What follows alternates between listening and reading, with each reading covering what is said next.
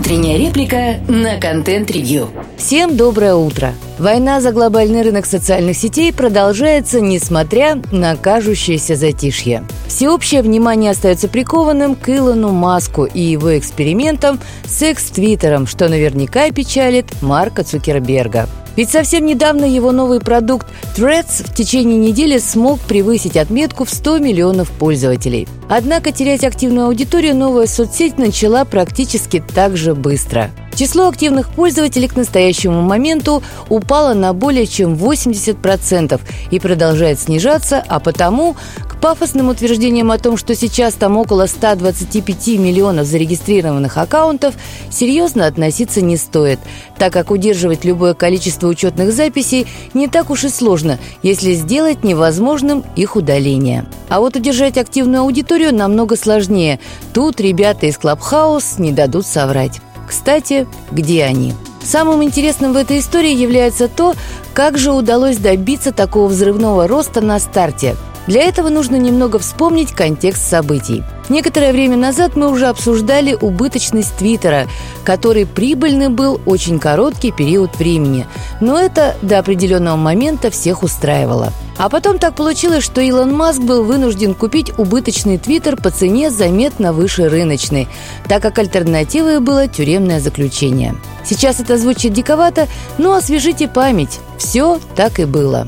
Добровольно-принудительная покупка за 46 миллиардов долларов не сильно обрадовала Маска. Злые языки поговаривают, что это стало одной из причин довольно жесткой и решительной реорганизации, которую немедленно затеял новый владелец. Отчасти это была месть за столь невыгодную сделку, но многие изменения были связаны с объективными финансовыми обстоятельствами, а ряд нововведений таки да, с личными предпочтениями и взглядами самого Илона Маска, в том числе и политическими – Учитывая влияние Твиттера на политическую медиасферу в США, неудивительно, что компания стала подвергаться системному давлению. Одним из его проявлений стал уход многих крупнейших рекламодателей. Мол, Маск нехороший, поэтому мы не будем поддерживать платформу социально безответственного отщепенца и ретрограда. Ситуация быстро стала критической. Именно уход крупных рекламодателей подтолкнул менеджмент к экспериментам с увеличением количества более дешевой и агрессивной рекламы, а также столь же агрессивному навязыванию платного доступа по подписке. Тем не менее, проблема взаимодействия с крупными рекламодателями для Твиттера была, да и остается, очень острой. Зато такой проблемы нет у социальных сетей Цукерберга, который увидел для себя шанс в этом конфликте. Замысел главаря экстремистской организации был весьма прост.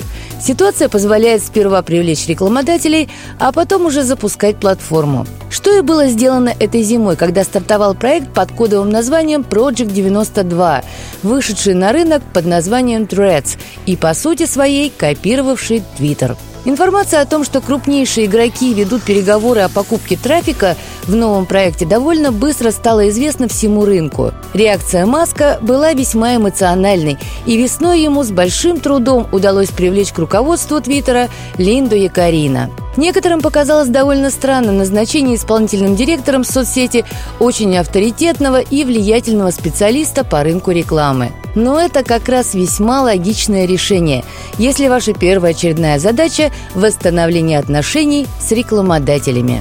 Первоначальная постановка телеги «Впереди лошади» выглядела успешной. Проекту Threads выдали слишком много авансов отраслевые СМИ и так называемые лидеры мнений, а интеграция с другими соцсетями позволяла моментально привлечь миллионы пользователей. Но система фильтрации и модерации контента оказалась все той же самой привычной для цукерберговских платформ. По сути, получился тот же Твиттер, только хуже. В очередной раз выяснилось, никакие корпоративные договоренности не способны удержать аудиторию даже при самых благоприятных обстоятельствах.